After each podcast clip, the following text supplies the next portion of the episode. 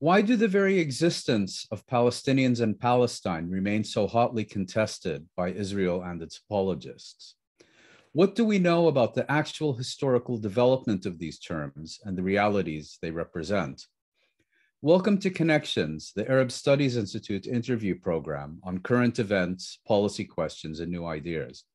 I'm Mouin Rabbani, and for this episode, we're delighted to be speaking with Dr. Zachary Foster.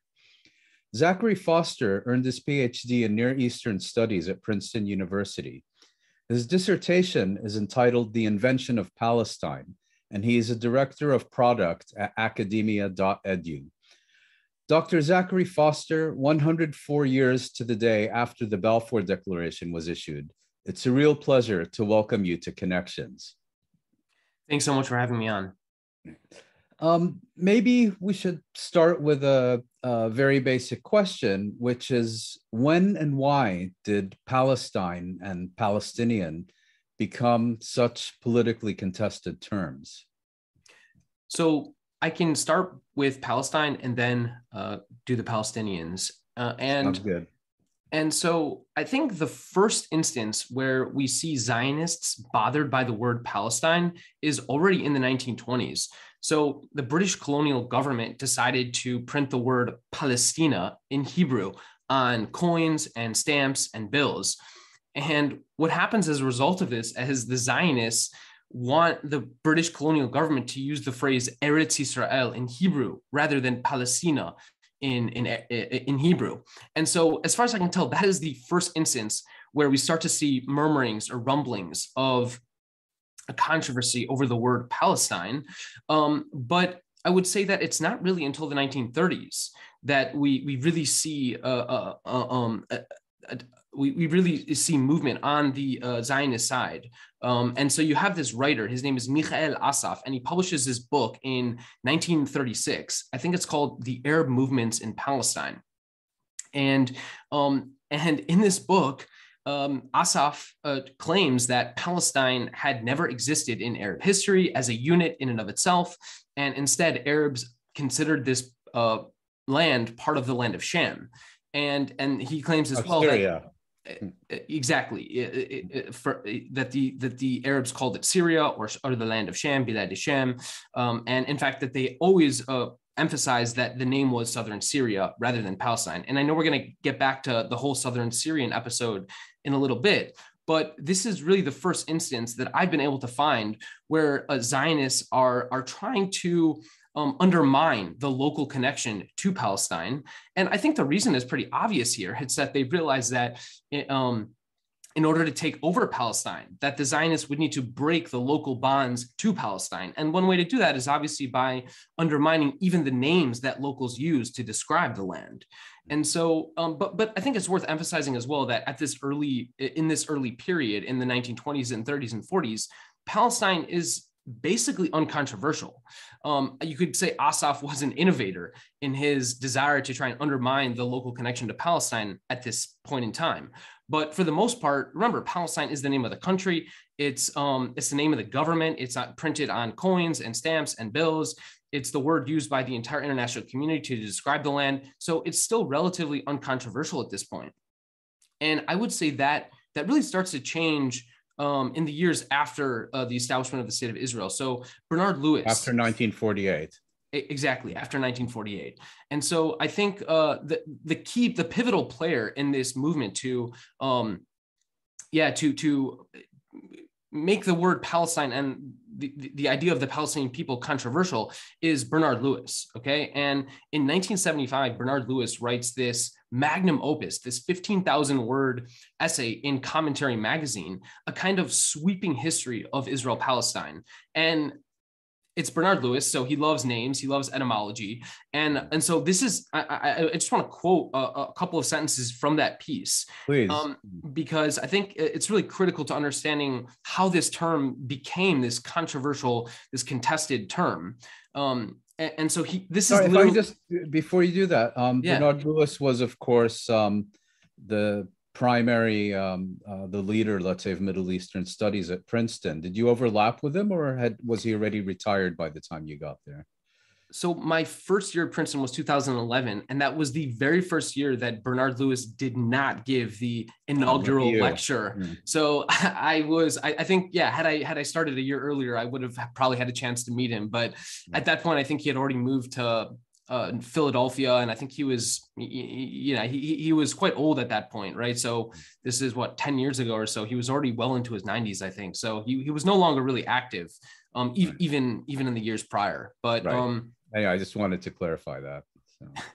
yeah. So so this is how Bernard Lewis starts off that uh, that commentary magazine essay. He writes, "The name Palestine is first attested in the history of Herodotus and appears in the works of later Greek and Latin writers." Uh, quote, from the end of the Jewish state in antiquity to the beginning of the British rule, the area now designated by the name Palestine was not a country. It had no frontiers it was a group of provincial subdivisions within a larger entity. And he continues to write that uh, British Palestine was, quote, abhorrent. He uses the word abhorrent to Muslims, for whom there was no such thing as a country called Palestine. And here's another quote quote, for a long time, organized and articulate Arab political opinion was virtually unanimous on this point okay and unanimous on this point that arabs that uh, uh, arabs and especially muslims considered palestine abhorrent. Um eh, eh, so which is they called it eretz israel or or what? Yeah yeah exactly. Like I, I, think bernard lewis would claim they probably called it bilad sham the land of mm. sham or syria but um but but obviously what, what he's saying is just is just com- complete nonsense. It, it it's it's so ridiculous that I, I don't think I've found even a single Arab Muslim writer who's abhorred by the word Palestine, um, let alone it being the unanimous and articulate Arab public uh, uh, political position. Um, so, in any case, uh, Bernard Lewis repeats this claim over and over again in multiple pieces he wrote over the years from the 70s onward. Uh, um, he has, I think, a piece specifically called like "History of the Name Palestine," and uh, and he talks about this in his memoir. So he, he he's continually reiterating and repeating this I mean, honestly, just nonsense. Um, and the problem is that because Bernard Lewis has this, uh, um, it, it, because Lewis is has such a prominent uh, uh, position in Middle East studies, especially uh, um, for lay, lay folks, especially for non-experts, people who don't really know much about the Middle East, especially Jews, uh, revere him. I mean, his they, really his ideas are considered almost literally God's divine revelation, and I've experienced this personally with honestly hate messages coming into my inbox probably a couple times a month over the past few months from people telling me Bernard Lewis is this genius. Who are you to be criticizing him or undermining his arguments? Um, and so, beca- because of his status in the field, um, especially among again non-experts and um, neocons, and hmm. and neocons and, hmm. and um, you know his ideas are really have been picked up and repeated um, not just by let's call it uh, um, the lay folks uh, um, non-experts but also by mainstream politicians the, the mainstream republican establishment newt gingrich ted cruz mike huckabee the late Sheldon Adelson, all of these guys have repeated and regurgitated this, this propaganda. And so it's really, I think, become um, almost uh, uh, almost like mainstream knowledge that Palestine didn't exist and there was no such thing as a Palestinian. Um, uh, so so that so that's that's Palestine. Uh, um, now maybe I can just say a brief word or two about yes, Palestine. About the, the, the, the history and origins of how the Palestinian people became controversial. Mm-hmm. Um, so before 1914, uh, the Arabic term Philistini and Philistiniyin, the plural, so Palestinian and Palestinians, these were used uncontroversially by Christian and Muslim Arabic speakers in Palestine. I recently put out a paper with Emanuel Beška where we found something like 120 references to that term, Philistini or Philistiniyin, Palestinian or Palestinians in Arabic so roughly 120 of these references we found before 1914. Can I just interrupt to, to ask you, did Arab Jews in Palestine use that term as well? That's a good question. I, I don't have any reason to believe why they wouldn't have used it, but just because there were uh, so many fewer uh, you know uh, Palestinian Jews, Arab Jews in Palestine, let's say at that time, um, I haven't. I, I, I personally have not come across a, a um, a reference to Philistini or Philistinian among the Arab Jews. Um, but, but, but you, you, you, don't think, in principle, there's a reason to think that even they would have uh, rejected this term. I don't think so. I think, um, look, it was a new term at the time. It I, the very first instance I found of this term is 1898, and so in the call it decade and a half between 1898 and say World War One, you know, we've only found 120 references um, to the term, and uh, I don't, and, and and a lot of the Jews at that time were writing in, so the, the, they were writing in Ladino. Um, yeah. I think. Uh, was it Hatzvi, Hashomer Hatzair? One of the, there were like two or three uh, newspapers in late Ottoman Palestine published by the Jewish community. One of them, I believe, was published in Ladino.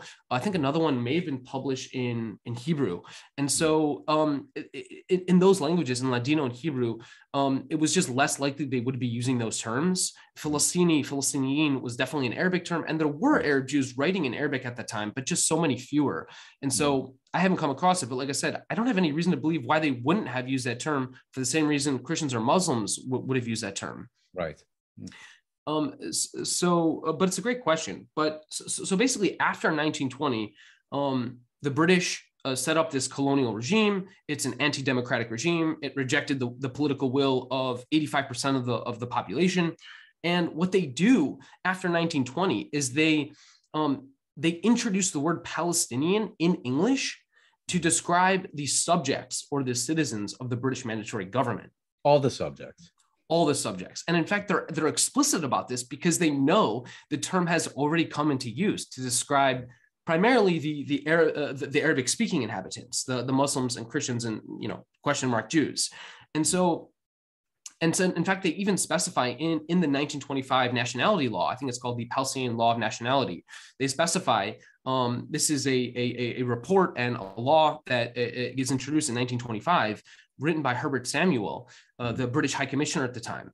And the report states that, quote, Palestinian citizenship is enjoyed by all the residents of Palestine, whether Jewish or non Jewish. Mm-hmm. And, and so the British create this new term that um, that of course bothers some Palestinians, and we have evidence that it bothers them because, uh, for example, um, in 1929, a Palestinian writer, Bishara Mansour, he publishes a book in which he writes. Um, and I'm quoting here. The, it's an Arabic book, but um, uh, the, the English translation is the Palestinian people consisted of two races, the Christians and the Muslims. Quote, the Palestinian Arabs are no doubt made of two races, not three. Um, okay, and that's a direct quote. And and you have other Palestinian writers. Uh, you have a guy Gregorius al Hajjar, and you have a Rashid Ibrahim who write similar things. And so already in say the 1920s and 1930s, it's pretty clear that Palestinians are at least some of them are bothered that their own uh, national identity, their own, say, ethno-national appellation was was hijacked, was essentially hijacked by the British. And not only was it hijacked, but then it was used to entrench Jewish legal supremacy through the laws of the British colonial regime. And this, so, of course, was at a time of, of growing European Jewish uh, immigration into Palestine. It was within that context. Exactly right. The British uh, colonial regime, it, its explicit purpose, the reason why it exists is to facilitate Jewish immigration and land purchases. And so, and, and obviously Jewish nation, uh, sorry, Palestinian nationality, the citizenship you get for being a subject of the British mandatory government, um, you're subjecting yourself to the laws uh, and the ordinances um, of the British mandatory regime, whose purpose is to fulfill the Balfour Declaration and facilitate Jewish immigration to, to, to, Palestine. And so you get this, and so that that that is really the I think I think the origins of the controversy over this term. And so then when in the 1960s and 70s and 80s, you get folks, you get the, the famous Golda Meir quote, there's no such thing as a Palestinian. And and really, and, and she even claims like we were we were the Palestinians, right. not the Palestinians, right? It was the Jews who were Palestinians. Mm. And so and, and that and that idea just gets carried through all the way to the present. Um, you have uh, um, not just Golda Meir, not just Bernard Lewis, but really all the people we mentioned before, the Daniel Pipes and, and the Mike Huckabees and the Ted Cruzes and the Newt Gingriches, all of these people repeat this, this claim, this obviously absurd claim that the Jews were the, the original Palestinians. So um, Palestinians um, don't exist, but somehow the um, Jewish immigrants are Palestinians. Exactly. Um, I before asking my next question, I just want to apologize to you and our viewers. There seems to be a technical glitch, and my picture uh, keeps uh, flashing. So apologies for that. But um, what what are the origins of of um, or, or rather, uh, how have the meanings of Palestine and Palestinian evolved in the recent past? Were these static or were they more dynamic concepts? So maybe I could start by saying just a bit about the uh, call it pre-modern or say pre-mid 19th century meanings or conceptions of those terms. Well that was that, going to be my next question. Um, so so please do. I mean I, I, wanted also to get a sense from you because this is something you also address in, in quite a bit of detail in your doctoral dissertation.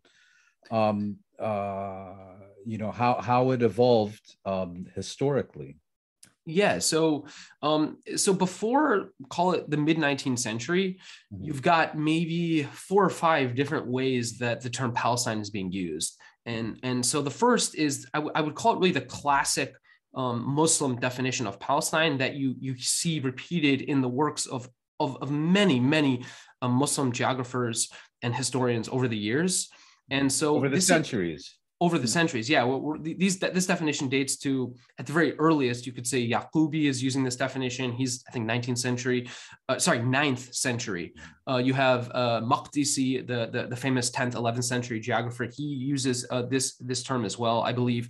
And and and many many many writers. Uh, Ibn al-Wardi, I believe, in his um, uh, history of Damascus, uses this um, definition as well. And and it, it, the, the the the Muslim uh, uh, analysts and geographers and writers are using a four point coordinate um, to define Palestine. So they define it as a region f- stretching from Rafah in the south mm-hmm. to Lajun in the north and from Jaffa to Jericho. So they use these four cities as a. Lajun, uh, I think, is around where Jenin is um, located it, today. Exactly right. Um, and and so that that's the first, and I would I would say the most common definition we find in in Arabic sources over the past call it 1400 years prior to uh, the 19th century. Mm-hmm. The second definition is a, de- is a definition I've written uh, about uh, extensively. I published a paper uh, on this topic specifically. It's it's really that the the word Palestine is synonymous with the city of Ramle, and it's it's it's hard to find this. It, you really have to dig through sources to find people uh, using these two terms interchangeably but it is a minority view and it is worth pointing out that in fact some people over the years probably thought that Ramle uh, sorry that the word Palestine meant and referred to the city of Ramle right um, a third definition was a definition I found used by a couple of modern, uh, early modern, so 17th, let's let's call it 17th, 18th century European writers that use the word Palestine to refer to the coastal plains rather than the mountainous interior. So if you look at Palestine's geography, or the physical geography, I mean, you've got really you know the mountainous interior, so uh, Jerusalem, uh, Nablus uh, Hebron, uh, that area, according to these early modern Europeans, was not part of Palestine, and mm-hmm. instead Palestine was limited to just the coastal plains. So Rum, That's Rum maybe informed more by their understanding of the Bible and and, and classical antiquity. that's exactly right. So they have this image of the Bible as the canonical source for understanding geographical lexicons, and so they had this image of you know the biblical peoples the plishtim the philistines uh, they inhabit the coastal um, plains and so they think palestine is the coastal plains right. uh, exactly right you have other people who think palestine and the holy land are synonymous um, and then you have a fifth definition, I would say, which is more of an Ottoman definition of Palestine, in which you have a number of Ottoman writers seemingly using the word Palestine interchangeably with the Mutasarrif of Jerusalem. Um, mm-hmm. because remember, in the 1870s, the Ottomans carved out an independent district of Jerusalem. And, and it was directly administered from uh, from the Ottoman capital in, in Istanbul, rather than as as part of a regional uh, administration. Exactly right, and so it it's um, it's it reports directly to Istanbul, and um, it's pretty clear that some people seem to use those two terms, the Mutasarrif of Jerusalem as well as Palestine. They use those two terms interchangeably. Right. But of course, all of this um, becomes somewhat irrelevant in uh, uh, after World War One when the British occupy Palestine and after the British mandate for Palestine um, is is sort of the, the, the country, the government now in charge of Palestine, I would say that all these earlier conceptions of Palestine become obliterated, And instead, what you have is this almost this canonical version of Palestine. And everyone seems to really see it as the canonical version of Palestine. In fact, today, people even call it historic Palestine. Right. Um, I'm not really sure why the 26 year period between 1922 and 1948 is historic, whereas the 26 year period after it and before it are irrelevant. But that's just for whatever reason um, how things have turned out. Right. Um, and then I would just make one last note, which is like today, people, I think, you know, and so, so really the, the, the post 1948 period, you have a couple of developments. I would say that the first development is that in Arabic, I think uh, this is this is anecdotal. I, I, would love to hear your thoughts on this as well. But I think anecdotally, in Philist- the term Philistine means the same Philistine for most Arabic speakers uh, today as it did in 1945 or 1935 or 1925. I think that's what, when an Arabic, so. Hmm. yeah. Uh, and so I think that that that uh, the Philistine of the British Mandate is the same Philistine that most people have in mind when they say the word Palestine today. Um, there is, of course, another usage of Palestine, which is that uh, you some people I think use the term Palestine to refer to the occupied Palestinian territories, the OPT right. in UN speak or you know international organization speak. Um, very much I, a post Oslo development. Exactly, exactly right. So post Oslo, you get this additional usage of the term Palestine, referring to the you know the Green Line, uh, the the inside the Green Line territories, or say outside the Green Line territories, um, the occupied territories. Um, and so that's that's like a new iteration of Palestine, I would say. Right. Um, that's that's really fascinating how you know it has um, it, has been a very fluid and and dynamic definition but with a very clear geographical core. And i find it interesting for example you never mention jordan as having been part of palestine whereas you know much of the zionist narrative about the british mandate is actually it included jordan and then that was carved out uh, for the arabs because uh, palestine was going to be the jewish national home and so on. But um, on, on, a related point, I'd like you, you spoke briefly about uh, Palestine being southern Syria, um, and and you addressed the origins of the claim that the inhabitants of Palestine, Palestinians, historically referred to their lands as uh, southern Syria. So I guess the first question is, how does this measure against historical reality? And the second is why the, you consider that controversy politically significant. So before 1918, the mm-hmm. phrase Southern Syria in Arabic, Surya al Janubiyya, this mm-hmm. phrase does not appear in Arabic sources. Okay. It is very, very hard to find that phrase in newspapers and books and magazines before night or documents before 1918. Mm-hmm in, in 1918 everything changes. And i do think it's worth dwelling on this brief period for a moment the 1918 to 1920 period because it's going to help us put into context how this uh, southern syria affair came about and why we're why we're talking about it right now. Right. And why it, pundits love love talking about the, the, the, southern syrian episode. And so remember it's it's uh, it's not it's uh, world war one. The ottomans tragically joined the, the German war effort. And that puts them uh, against the British. Uh, that pits them against the British during the war. And remember, the British had already occupied Egypt in the 1880s. And, and so what happens is the British obviously have an interest in occupying the Levant, uh, these lands that are um, currently under Ottoman control. And so what happens is the British famously signed this agreement, the Sharif, uh, the, the McMahon uh, uh Hussein correspondence and they signed this agreement with the Sharif Hussein of Mecca. Um, and in the agreement, the British, uh, uh, the, the, the, Ottoman, uh, the, the, the Sharif of Hussein of Mecca, he agrees to revolt against the Ottomans in exchange for recognition from the British. Uh, once he revolts and establishes uh, a state and a kingdom, and Arab then kingdom in the Levant. Exactly. And so the, it, it, he revolts and, uh, you know, uh, uh, attacks Ottoman troops, goes up uh, Jordan and establishes a state in Damascus in 1918. And remember, this is, this is a big deal. This is after 400 years of Ottoman rule. There's an Arab kingdom. There's an independent Arab state in in in the lands of Sham in Syria. Now they don't control that much territory. It's a pretty small state, but in fact, you have an Arab government sitting in Damascus in 1918. And so you have to ask yourself if you're an Arab Palestinian in Jerusalem or, or Haifa or Jaffa or Jenin, living and, under eh, British rule, living under British rule, yeah. Eh, under British military rule. Okay. Because remember, this isn't a civilian government yet. These are British soldiers occupying the streets of Jaffa and Jerusalem. Mm-hmm. Uh, uh, remember, the same British government that just adopted the Balfour Declaration mm-hmm. to encourage Jewish immigration and land purchases in Palestine. So ask yourself this if you're an Arab sitting in uh, uh, Jerusalem or Haifa, um, and your two options are British colonial military Zionist rule from Jerusalem or an independent Arab a government rule from Damascus, what where what are you going to choose? Very tough choice.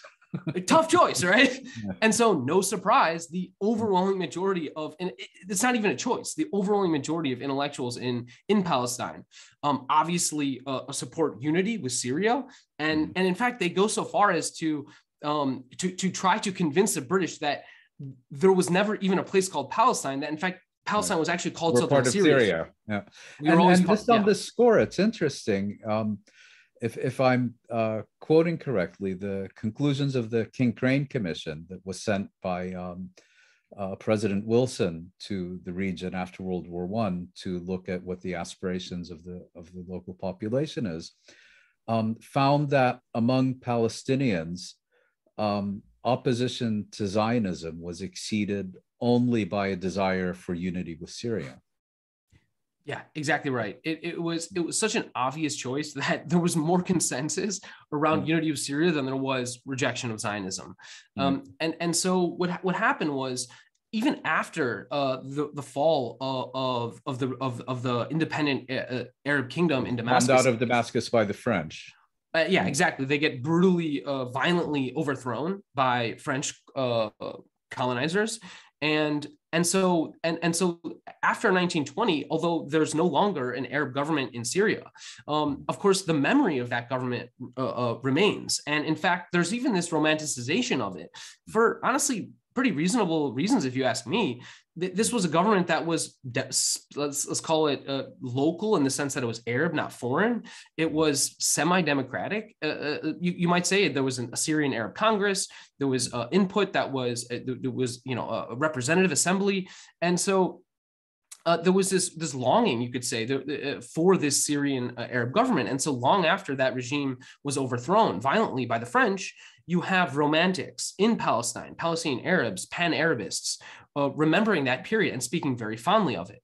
And so this the, the southern Syrian idea persists in the 1920s and 30s. It's a minority view, right? I think people forget that, yeah, most people turn their attention to Palestine. They realize that Palestine, that this southern Syrian episode was um, fleeting. It was momentary. It was ephemeral, and that they needed to focus their efforts on Palestine. But of course, it did persist. And so, what you have then in the post 48 period, in the in the 60s and 70s and 80s, 1960s, 70s, and 80s, you get all of these Zionists digging up these quotes from Palestinian Arabs from the 1920s and 30s, being like, look, they were, they didn't even believe Palestine was a real place. Or they thought it was all, it was Southern Syria. Right. And so it, and ironically, uh, um, in their effort to uh, protect Palestine from uh, British and colonial and Zionist ambitions, uh, in, in, uh, like in their uh, in their effort to to to protect Palestine from Zionist ambitions, they they sought uh, they sought unity with Syria, which is then used by Zionists to then claim they didn't care about Palestine. So right. that's the irony of history. But that that's how the Southern Syrian episode, I, I would say, um, is now embraced by Zionists. Yeah, it is. It's a, it's a fascinating um, uh, story to to hear it recounted the way you just have. Um, and and turning perhaps to some more distant history in your doctoral dissertation, you write that the change in nomenclature um, from Judea to Palestina during Roman times is foundational to contemporary campaigns to delegitimize Palestine and the idea of Palestine. And you, in fact, um, you quote you a Zionist leader, Malcolm Hoenlein, as stating, I thought a little humorously, that the BDS movement, in fact, began 2,000 years ago with the Roman Emperor Hadrian during the second century when he changed, supposedly changed this uh, administrative nomenclature. So, um, why why is this considered such an important development? And what did your own research lead you to conclude about this episode? So I would say that it's considered an important development um, eh, because if you're a nationalist and you're a Zionist, then history is relevant to the extent that it confirms your nation's righteousness, right? And so the entire Zionist ideology and mythology is built on this idea that Jews have faced millennia of, of uninterrupted persecution. Um, uh, uh, that, that's the argument. I mean, that literally it's like, hey, Palestinians, sorry about these inconveniences, sorry about the occupation and the siege and the apartheid, but like we were persecuted, so like it's not our fault, right? I mean, that's literally the argument. Uh, uh, and so, what better? Sorry, sorry, that's half the argument. The other half, I think, is that um, uh, the Jews have always been a national unit. That that throughout history they've also been um, objectively and subjectively a people in the modern national sense of the term.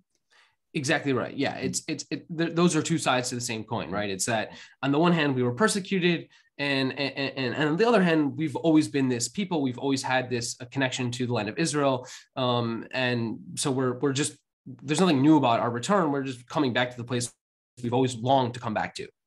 Um, and so, you know, what better a historical episode uh, to highlight if you're a Zionist uh, uh than uh, to highlight and to embrace and, and, and also publish academic history papers about than this moment where Jews were ostensibly exiled from the land, um, not only were they exiled from the land, but their name was ostensibly erased from the historical record. And, and not only was it erased, but then it was ostensibly replaced with, with the word Palestine. So it's this one historical moment where you, you kind of bundling together all of these little shards of history that when you when taken together paint this really perfect story for the Zionist narrative. Mm-hmm and almost almost too good to be true and so I, it just struck me as something that I felt like I had read a lot of mythology about, but never really read the history itself. Hmm. And, and so I will confess, by the way, I am not a Roman historian. I do not read uh, a Latin or Greek. Um, but uh, it doesn't take long to discover that this story is really built on very shaky foundations. Okay, so um, the story being that that the Romans um, not only changed the name of, of this territory from Judea to Palestina, um, but that they did so specific with the specific purpose of eradicating the um, Israelite connection um, to the land. Exactly. So let me maybe, maybe I can narrate from the point of view of of the Zionist mythologists. Maybe I can first narrate how they would tell that story, and then uh, highlight some of the problems with it. And and so it's it's 130 CE. The Romans um, they banned circumcision. Jews circumcised their uh, their newborns. They they Hellenize Jerusalem, and they levy a, a, tax on Jews. And so a Roman re- uh, rule is, is, is repressive, and which inspires rebellion. And so you get this guy Bar Kokhba, who's revered uh, uh by Jews uh, and celebrated. Um, and and so he revolts against the Romans, and he takes control of Judea although not Jerusalem, in 132. And he annihilates Roman troops stationed in Judea. And um, basically, he rules Judea for about two years. And this was quite upsetting to Hadrian, who's the emperor of the Roman, uh, who, who's Roman emperor. And, um, and Hadrian absolutely crushes the revolt. Uh, with gruesome cruelty. Some of the anecdotes you read in in in the sources is that, that he was brutal and and and and, and cruel, and um, and he he crushes the revolt in 135. Mm-hmm. And and so um, after 135, you start to see inscriptions, Roman inscriptions, refer to that territory as Syria Palestina, uh, which translates to Palestinian Syria. Um, uh, so, so, instead of calling it Judea, it's called Palestinian Syria. So I think the first point I would make to the propagandists is that it, it, even the, the way the story is narrated that Palestine replaces Judea is actually false. It was Palestinian Syria as a term. It replaces Judea. So that that's just like just getting the facts straight. Okay. And then the, there's the question of like, okay, well, the, the argument that the, the, the Zionists are making is they're, they're identifying Hadrian's motives. They're, they're mm. ascribing intention and reason behind what what Hadrian why Hadrian did what he did. So the first point is like first of all, we don't even have any direct Adian, uh, we don't even have any direct evidence that Hadrian like explicitly changed the name right? What we have is that inscriptions uh, uh, start to refer to the place as Palestinian Syria rather than J- Judea. But the question is like, why did they do that? Was it Hadrian who uh, changed the name, or did people just start calling it that, and that's how the name changed? We don't even know that. It's just speculation. So um, that's the first point. Um, that we don't even know for a fact that Hadrian changed the name. We we we're, we're, we're speculating. The second point is like, okay, why? So let's suppose let's concede the point that Hadrian changed the name. Okay, why um, why did Hadrian change the name? Well, Hadrian also had a, a, a, a an interest and, and a love for Greek culture. And he changed, by the way, lots of other cities. He changed lots of other names in, in the empire from their uh, their name to, to their to their earlier Greek names because he had this fondness for Greek culture. So that was the case with Antigonia, which he which he changed to Mantinia. That was the case with uh, uh, with Jerusalem, which he changed to Aelia Capitolina. So th- there were lots of na- names that were changed by Hadrian, and so there's potentially other motives as well. Um, Both, but, I mean, out, outside this territory as well. Exactly, other in yeah. other parts of the Roman Empire. Right. Um, and so that's one possibility. I think there's also another possibility, which is that uh, I sort of hinted to this already, but that there simply was no official renaming at all. That there wasn't a clean break. That instead, it, it, one name fell out of use because the Judean uh, state was no longer, and that a, a new name, uh, Palestinian Syria, came to prominence. And there's actually reason to believe that that is what happened, because not only do we not have any direct evidence that Hadrian explicitly erased this name, but we also see that both of those names, Judea and, and Palestine or Palestinian Syria, they both appear in sources before 135 CE and after 135 CE. So there's reason to believe, just looking at the the the uh, um, the evidence, the the documentary evidence and the inscriptions, that um, that both of these names uh, uh, uh persisted before and after the ostensible name change. So you're so, you're making the case for kind of dynamic evolution versus administrative fiat. Exactly right and again we're, we're all speculating here. None of us know exactly what happened and we, we never will know what happened because we just don't have that much direct evidence attesting to one thing or the other. But what we can say for certain is that this idea that Hadrian vengefully, in spite of the Jews, erased Judea from history, replacing it with Palestine, that is mere speculation. And it's used and exploited today by Zionists to, to paint this story and this narrative that Zionists have faced uninterrupted millennia of persecution. But, but you did find um, also evidence that Judea um, continued to be used in official documents, official Roman documents after after it was supposedly um, banned from use? That's a good question. I think the evidence. Uh, so the according to the secondary literature, the evidence is that the the Judea you start to really only see, or I don't know if it's only or primarily, but you start to see Judea appear on inscriptions from after 135 CE. I I would need to dig deeper um, mm. to to really to have a more comprehensive look at like are there still inscriptions that refer to the place as Judea after 135 CE? We would need to double click on that. The evidence that I'm pointing to that suggests Judea is still in use is, is not from the inscriptions, but it's from the um, uh, the history books. Uh, the um, yeah, the um, which, which are a good indication in and of themselves, I think. Exactly.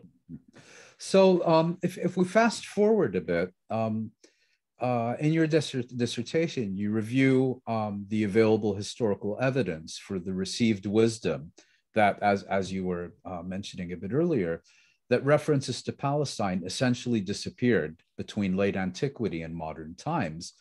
Um, you conclude that the term, in fact, persisted to varying degrees and with varying meanings throughout its supposed 14th century absence. Um, you also found that, as, as I think you were uh, referring to briefly earlier, the identification with Palestine remained strongest neither in the coastal territories around Gaza um, that were identified with ancient Palestine, nor Jerusalem, with which it would come to be primarily associated, but rather, as, as you mentioned, the town of Ramla, not to be uh, confused with uh, Ramallah.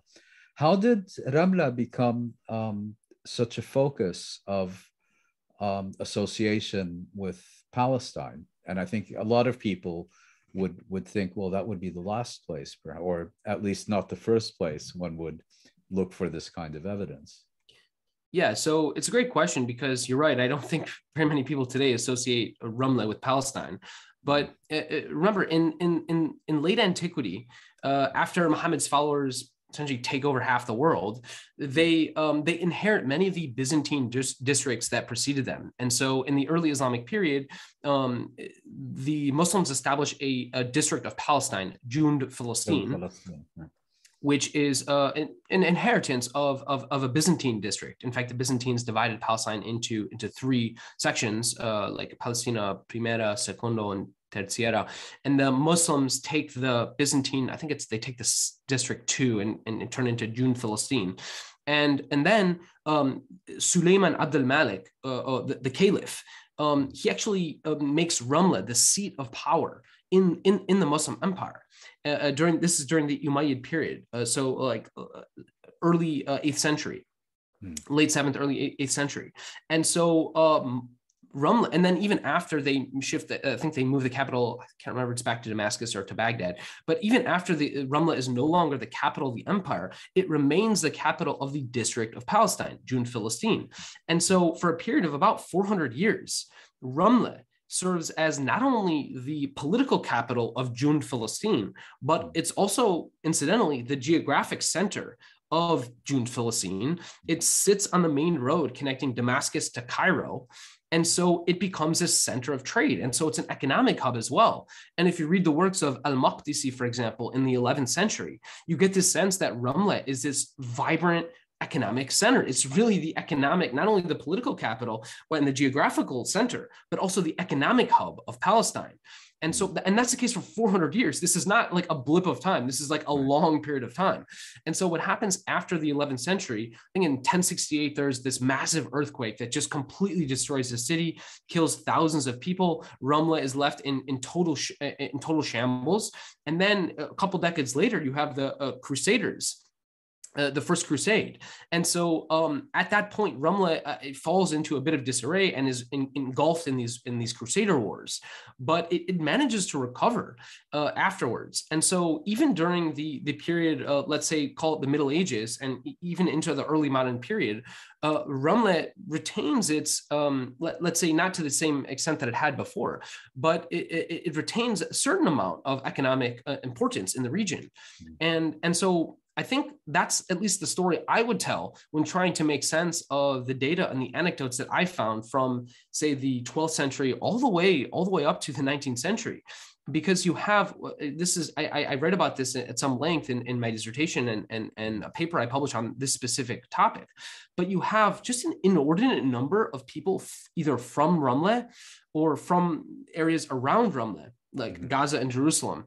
Uh, but really, Ramla is the center. You have a number of, of people who are using the word Palestine from Ramla in their day to day speech, mm-hmm. in um, just like not in, in a kind of a collated or, or copied uh, uh, story that they grabbed from, you know, um, say a hadith uh, a commentary from eight centuries right. earlier. They're, they're clearly just using the word Palestine to describe. Colloquially. Colloquially, to describe their, their place of residence. You see it on a tombstone from Ramla, a 15th, a 16th century tombstone. Um, you see it in the works of El Khair el Din el Ramli, who uses the term, as well as his son, Najm al-Din, who also uses the term. You see it in the works of Yusuf Jahshan, an 18th century priest. So it's pretty clear, and, it's pretty clear that uh, Palestine is the term used to describe the land of Palestine. And we could debate the borders. It's it's not obvious in some cases. But, it was used more more consistently in, in Ramla than in, in any of the other cities that you examined during it, this it, period. There's certainly a, a, a, it would certainly be a strange coincidence to see so many writers uh, talking about uh, Palestine and using the term Palestine in, in just to describe the, their place of residence, it would certainly be a, a strange coincidence to have so many people uh, um, from a single place talking right. about Palestine. Now, that, so that's like one category of people using the term Palestine, talking about Palestine. There's a second category of people. I would call them scholars. Um, you could call them, yeah. Let, let's just let's just use the word scholars. But basically because the muslim tradition uh, for the first 400 years um, includes Jund Filastin as part of the, the muslim empire and its district uh, and it, ha- it, has political importance. What, what happens as a result of that is all of these uh, hadith commentators all of these historians all of these writers of merits literature, the Fada'il literature, all of these um, biographers of the Prophet, because they're they're they're um, writing in this period when Palestine is an administrative district, they're using the term Palestine, and so even after Palestine falls out of use, let's say at the political level from the 11th century onwards. you have this long tradition of, of, of Muslims writing biographies of the Prophet, writing a history of, of the conquests, uh, writing uh, hadith commentaries, um, uh, uh writing commentaries on the Quran. And, and, so what happens is they're using, they're quoting from those earlier sources from the early which, Islamic period. Which mentioned Palestine. Which yeah. mentioned Palestine. And so there's literally no 10 year period in all of Islamic history where you can't find someone using the word Palestine in something they've written, let um, alone a 1400 year gap. Uh, yeah. It's, it, and so, and so I think for the same reason, for example, someone studying uh, Lebanon in, uh, say, late antiquity might use the word Phoenicia. And, mm-hmm. and you and I understand what the word Phoenicia is, even though we probably call it Lebanon, not Phoenicia. Right. For that, for the same reason, a Muslim scholar in the 18th century or the 15th century would have known what Palestine was for the same reason you and I know what Phoenicia is. Right.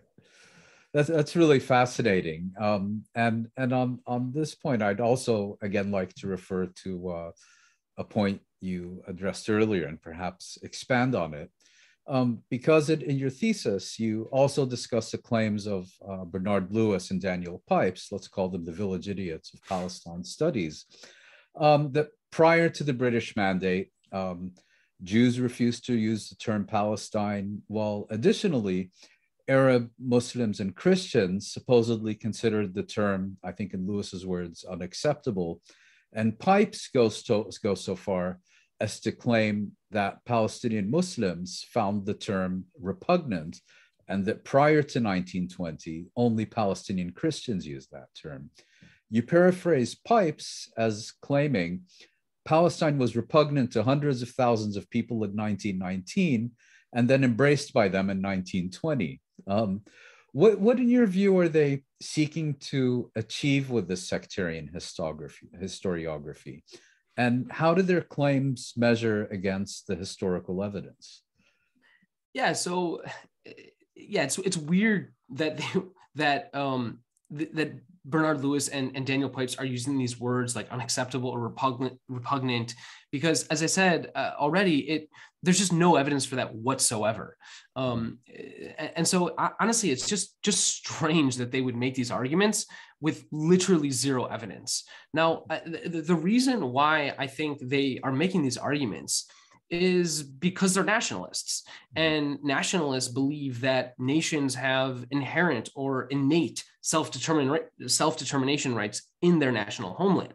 And so they believe that, that they're strengthening their nationalist claim to this land by claiming there was no Palestine. And, and, and all the more so if they can somehow claim that the Arabs w- w- were hostile to, to, to, the idea of Palestine, that they're somehow bolstering Jewish claims to to Israel, right? Um, of course, I mean, the, the, there are a lot of problems with this. I mean, uh, the first problem is that giving Jews special political rights in Israel Palestine has nothing to do with what Arabs thought about ge- uh, what the Arab geographical lexicon was. I mean, the problem is that it's bigoted to give one ethno national religious group more political rights than another group um, and, and and that's just inherently a bad idea in my opinion and so I, again if you believe that nations are these special groups of people that have inherent political rights you might come to the conclusion that oh gosh we really need to strengthen our own national claims and and, and in Israel Palestine, what that means in practice is it means undermining the Palestinians' claims to this land.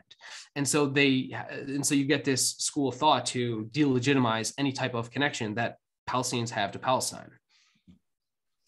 So um, yeah, and and and in terms of the, the, actual historical record, you're basically saying um, there is no evidence. But I, I would like to get back once again to this Muslim Christian dichotomy because I think you gave a um, you looked into this in in detail, um, and interestingly, I think you found that the term first became current in a, um, a Russian school in uh, in Nazareth, um, rather than I mean many people would have maybe assumed it would be more um, through uh, British or French schools, but you then tie that into an explanation why um, there's really no nefarious or even sectarian explanation for any existing Christian Muslim uh, dichotomy and, and references to Palestine during that period.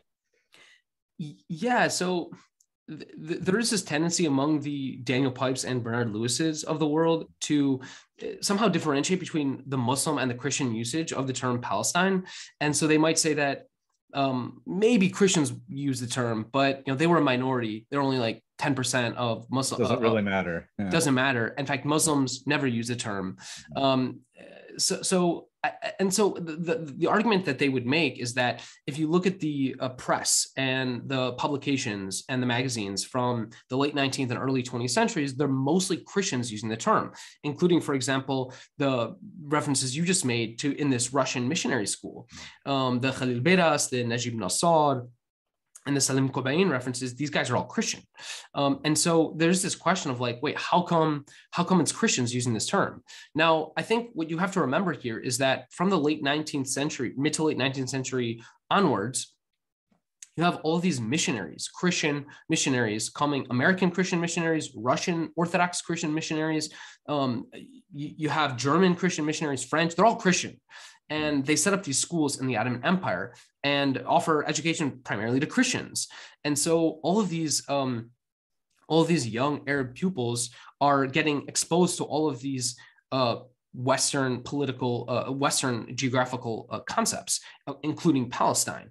And so that's one reason you see this term being used by a lot of Christians. By the way, the other reason why Christians get involved in the press and uh, and are in the publishing industry at a much earlier point, I think, in, in history than Muslims do, is owing to um, is, is owing to how the Ottoman Empire uh, uh, hires and promotes bureaucrats. Because remember, g- getting into if you if you wanted to start a newspaper in the 1880s or 1890s or 1900s, good, good like you had to be a pretty crazy entrepreneur because this was a new industry. It was not really clear how you're going to make a profit, huge capital expenditures. Where the heck do you even get a printing press from in, in 1908? And so it, what ends up happening, and so if you're a Muslim, you're like, yo, I can get a government job, I can get paid really well and go become a bureaucrat. And that was the route for, or, or, the alternative route for Muslims to get kind of secure employment was, was through the courts. I could become a judge. Um, and so if you're a Muslim and you want economic security, then you either become an Ottoman bureaucrat, so you go to an Ottoman school and then try and enter the Ottoman bureaucracy, or you go the route of the courts and try and become a scribe or, or a judge and those are the most secure uh, uh um, forms uh, and most, uh, let's say, uh, uh, ways to, to sort of secure your economic prosperity in future. And so what happens is if you want to find, if you want to find all the Muslims writing about Palestine, you have to go to the Ottoman archives in Istanbul. And over there, you will find not hundreds, but thousands and thousands and thousands of documents from the 1860s all the way to the 1920s where they're writing and talking about Palestine. But if but, you limit your research to the press, yeah, but if you limit your research to the press, guess who went and and started these newspapers? They were mostly Christians because they didn't have that same access to the government bureaucracy jobs because those were primarily limited for uh, to Muslims because this, the Ottoman Empire did not treat all of its citizens equally. It promoted and uh, uh, uh it promoted Muslims in the bureaucracy more so than it did Christians or Jews, and so and so yeah the newspapers were founded by christians and then you have the christian schools and and so you do see more uh, references from christians in the press and and and just the the books published say from the 1880s onwards and that's that's why you have the preponderance of christian sources which is why you have people like bernard lewis and daniel pipes saying oh it was the christians not the muslims but they just didn't they just weren't looking in the right place i would say right. Right.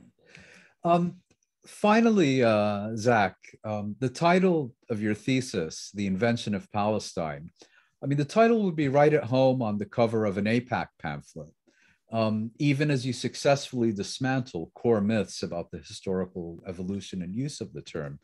So, on the one hand, you seem to be saying that all place names are by definition invented terms, and Palestine is in this respect no different from any other. At the same time, you make the argument that place names are invented precisely to give human meaning um, to geographical space. So, what are the broader conclusions that your study of this particular place uh, raises?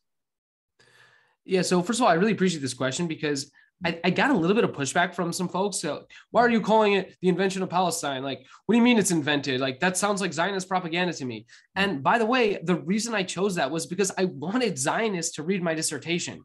Okay, if you already, uh, if you're already sympathetic to the Palestinians, I'm just not as interested in reaching you. And so, by the way, that was intentional. And I do realize that it, it is probably controversial to say this, but at the same time, I mean, let, let's be honest with ourselves here all places, all geographical places, Palestine, Germany, Israel, France, these are all invented concepts. Okay. We just made them up. If you look at the soil on one side of the Jordan River, it's the exact same soil as the soil on the other side of the Jordan River. This just Palestine is just an idea that human beings made up and have given meaning to over the years. And so to, to your question, like, why is it that we're we give meaning to this geographical space? Mm-hmm. I, I guess I would say that um, what I've observed in in in looking at uh, the case of Palestine is that I don't think that big geographical spaces play a very important role in most people's lives for most of history. And I think that's owing to our biological limitations. I have two eyes. Even if I stand up on a really tall mountain, I can't really see all of Palestine. I could probably see the city of Damascus or, or the city of Jerusalem or my village. I can, of course, see and touch and feel my family and my uh, uh, my extended uh, um, network, my patronage network. Um, I I have a much stronger connection to um, people who I have uh, say a religious connection to because I'm doing all these religious things. I'm going to mosque. I'm praying. So I think these things like religion, uh, call it clan or tribe or patronage network, call it family, um, call it village and city and town. All of these things are just much more important to most people for most of history. And I think really that starts to change in eh, depending on the place. I think it starts to change when, first of all, with the introduction of maps. I think maps are so critical here because a map allows you to visualize what your eyes are incapable of visualizing. You can see this massive place. Well, look, it's Palestine. There it is. I can see it. There it is. It's on a piece of paper. It's in a map. It's hanging up on my school wall. I was as apparently you have quite the collection. yeah, we. I can. Uh, I can show you some maps maybe after uh, we uh, we stop recording. But you know, I I love maps. Obviously, um, I collect them. I, I buy them. I, I, travel to Istanbul for the sole purpose of buying up old maps, old hmm. Ottoman maps. I just absolutely love maps. And I think uh, for, the, for the same reason that I love maps, I think a lot of people, when they see the map, when they, they can now visualize their identity on paper. Um, and so that plays a critical role. And so I really think if you just plot it out, um, identities based around big geographical spaces, that let's suppose that was the um, the x-axis and the y-axis was the printing and proliferation and distribution and spreading of maps and atlases in human history that graph would just look like a, a line up and to the right. The more maps there are in circulation the more people are seeing them the more likely it is people are going to be identifying with these big places. Mm-hmm. that's one that's one uh, i think very important trend. A second trend is not just maps but think of the longer tail of geography books and history books that give Palestine, uh, uh, uh, that, that endow Palestine with meaning and purpose and give it a sense of continuity and coherence. Now there's books called The History of Palestine, The Geography of Palestine. This makes Palestine feel real. It makes it feel coherent. And it, it gives Palestine this sort of contiguous history. First, there was Palestine during the Roman period. Then there was Palestine during the Byzantine period and the Islamic period and the Crusader period and the Ottoman period. It, it, it, it sort of gives you this narrative of Palestine as this coherent, contiguous place. Um, and I think so. If you trace again the proliferation and distribution of history and geography books, you'll see a similar slope up and to the right. And and I think then what happens in and then the the, the third and let's say the, the final point I would emphasize here is that states themselves play such a critical role in in creating identities based around those states, right? And so you have, of course, um, already in the late 18th and 19th century, you have lots of people talking about Palestine and, and, and Palestine as a state. And this is pre British mandate. This is before there even was a state. You have European consuls talking about potentially an independent Palestine state. You have murmurings in the Arab press, people talking about an independent Palestine state. You have Ihsan Turjuman in his diary in 1915 asks, is Palestine after the war going to be taken over by British and turned into a British state, or maybe it get, gets connected to Egypt? But basically, what happens over the course, I think, of the last few decades uh, uh, prior uh, to, to, the collapse of the Ottoman Empire is more and more people are talking about Palestine as a state, a potentially independent state, and that leads to more and more discussions of Palestine. And and then and and so once a geographical term starts to gain traction, as maps proliferate, as geography and history books proliferate, what you get as a result is institutions, organizations, stores, companies, scouting troops start to use the term Palestine in their lexicon. In 1910, you get the Palestine Educational Bookshop. Already in 1911, you Just have still around which is still around. Yeah, exactly right. I think it's Salahuddin Street, right? Mm. So and, and so you have tons of these institutions now using the term. And then of course, by 1920, by the time the British declare Palestine a state, you, you might already say it's fait accompli, that the history has been sealed at this point. And it, it's almost hard to imagine us using a different term today, right? We, the, the, term has become so ingrained into our consciousness. It, it, the term Palestine probably appears in print and appears on screen and appears in email letters, in newsletters, and appears on Twitter and Facebook and LinkedIn and, and, and every single other social network, probably millions of times a day. It, it would almost be unimaginable for us to stop using that term and call it something else. Hmm. And so at this point, it's, it's, it's, it's, it's hard to imagine a world without Palestine. But I think it is important to remember that it took it took the maps and the atlases and the history books and geography books and the institutionalization of Palestine over the course of many, many decades for us to get to where we are today. Um, Zachary Foster, I'd, I'd like to uh, thank you once again for sharing your insights and expertise with Connections. It's been an absolutely fascinating uh, discussion. And I'd just finally like to apologize once again for um, these ongoing uh, technical glitches to both uh, you and our viewers. Thank you very much. Thanks so much for having me on. So.